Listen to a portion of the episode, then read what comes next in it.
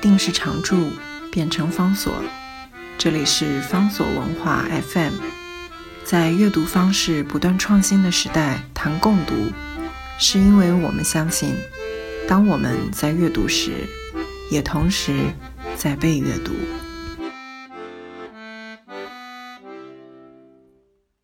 在今天的节目当中，为大家介绍的这本书是由英文翻译过来的中译本，作者是 Robin Buckfallen。这本书的中文翻译的书名是《心向群山》。Robin Buckfallen 是今天在英语世界当中最重要的其中的一位自然写作者。这本书当然会写到 Buckfallen 他自己登山的部分的经验，不过他的重点不在于写自己如何登山，而是。回头去整理了西方人看待山的各种不同态度变化的历史，所以它的副标题又叫做《A History of Fascination》，人如何开始对山着迷，以及在跟山的关系当中，这种着迷如何形成、如何变化、跟如何发展。MacFarlane 用他非常漂亮的文字，帮我们形容跟描述山如何迷住登山者。他说，在讨论群山之美的时候，光线永远是吸引最多评论的面向。早期的旅人着迷的写，在向阳的雪坡散放出无穷无尽的微小闪亮火光，而当太阳映在冰封的岩石上，反射而出的不是一个，而是上千个太阳。许多人被叫做 Alpine Glow 那种高山的光亮。这种华丽的景象给震慑住。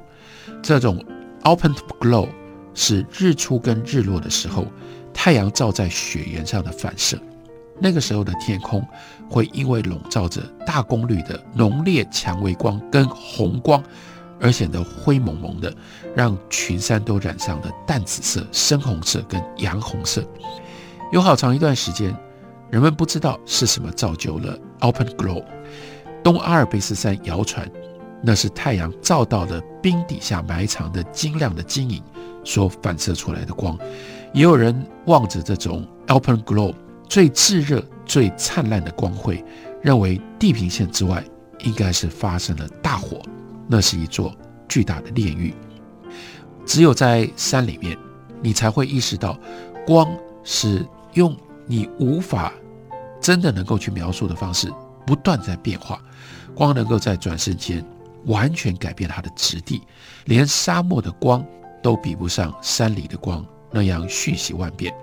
山里的光有的时候非常的刺眼，非常的强烈，例如说在阳光下的暴雪闪烁炫目，像是会翻飞的刀刃；又例如说雷暴，当打雷的时候那样一种华美的光辉，再加上声音。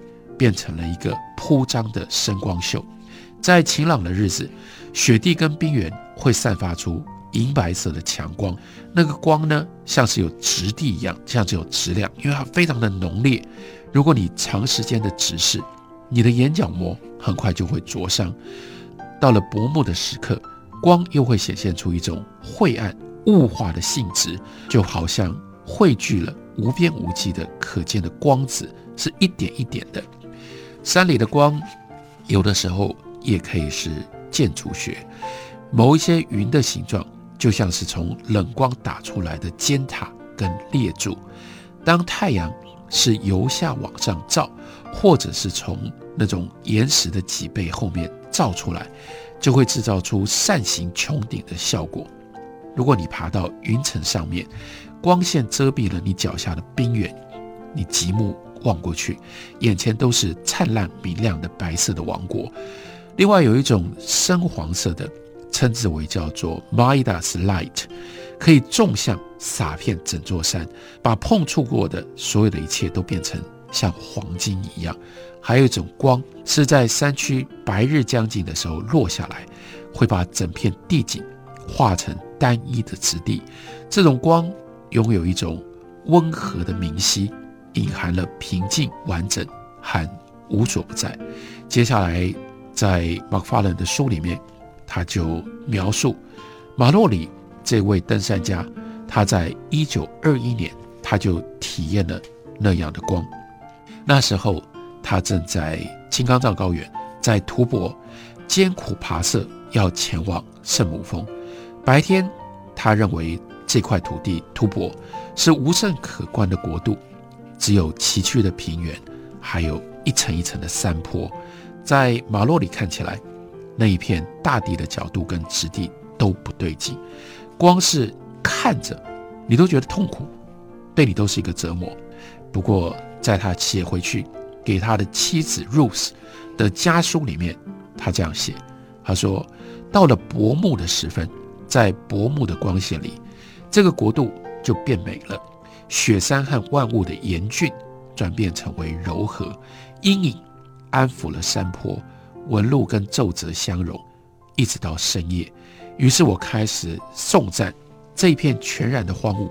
感觉到眼前的形态当中有一种纯粹的美，有一种终极的和谐。另外，月光就跟太阳光一样，也能够赋予群山最不寻常的性质。德国的大文豪歌德，他第一次搭着夜班马车前往穆沙尼的时候，他看到银色的白朗峰在那个峰顶反照出来的月光，霎时间让他认为他自己好像置身在另外一个星球。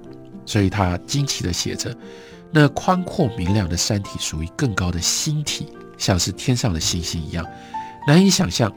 可以他把根是扎在地球上的。在清朗的夜里，夜光可以表演更世俗的电解的魔术，把群山变成银色的。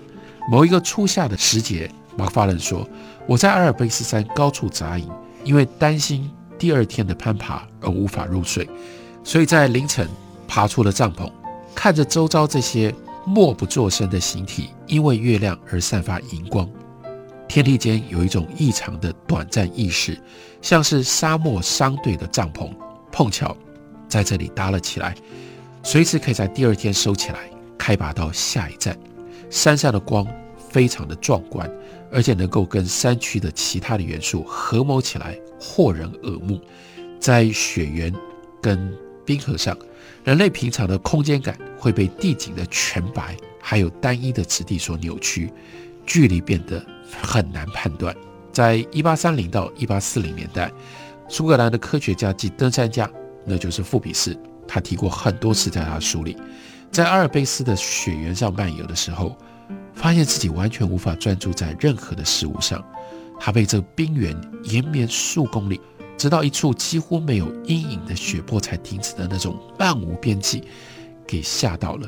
阳光跟厚厚的积雪携手在这个冰河上，制造出一种平滑的幻象。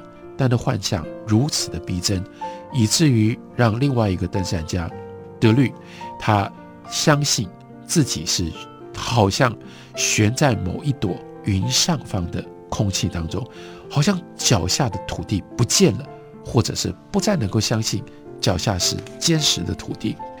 另外，有一些旅人看到了更怪诞、更明确的一些幻觉。